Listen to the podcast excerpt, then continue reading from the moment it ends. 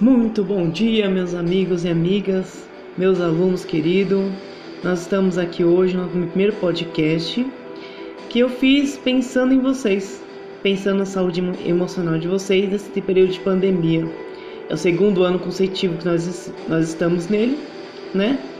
Então eu fiz isso pensando em vocês, espero que vocês gostem. Nosso primeiro podcast, ele trata a seguinte questão: O que fazer quando eu não sei o que fazer? E aí eu lembro de um provérbio chinês que diz que aquele que pondera todas as possibilidades antes de dar um passo, passará a vida toda em uma perna só. E não é verdade? Nós ficamos muito presos em vários questionamentos, né? E olha só, vai me dizer que você não pensa muitas das vezes isso. O que fazer sobre isso? O que fazer em questão daquilo? Como devo trabalhar com as questões com os problemas grandes e pequenos. Eu não sei aonde ir com meus amigos no final de semana. Devo fazer dieta? Ah, não, eu não devo fazer dieta. Uh, devo procurar emprego, mas no que eu vou trabalhar? Uh, eu quero fazer faculdade, mas qual faculdade fazer? Qual carreira seguir? E quando nós pensamos nisso, o nosso cérebro acaba criando vários questionamentos e nós acabamos questionando tudo.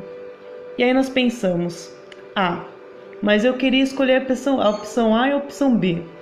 Mas se eu escolher a opção A, o que vai acontecer? E a opção B? Ah, eu tenho medo. Eu não sei o que fazer com a opção B. E aí nós acabamos presos nesses questionamentos.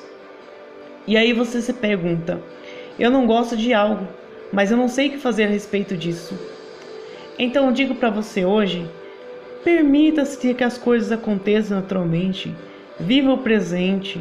Aproveite o presente que logo será passado. E se você não aproveitar, do que será lembrar? Do que você irá lembrar? Se preocupe com o presente. Relaxe.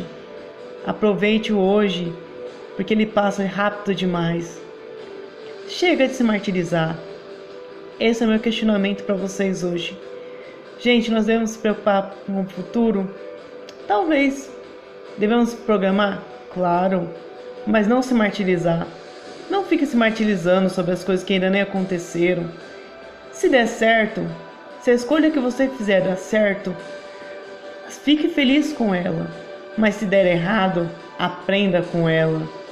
Só não viva se questionando demais, porque senão você não vai viver e logo a velhice irá chegar. Então aproveite, viva intensamente. Forte abraço, professor Tiago. Fique com Deus.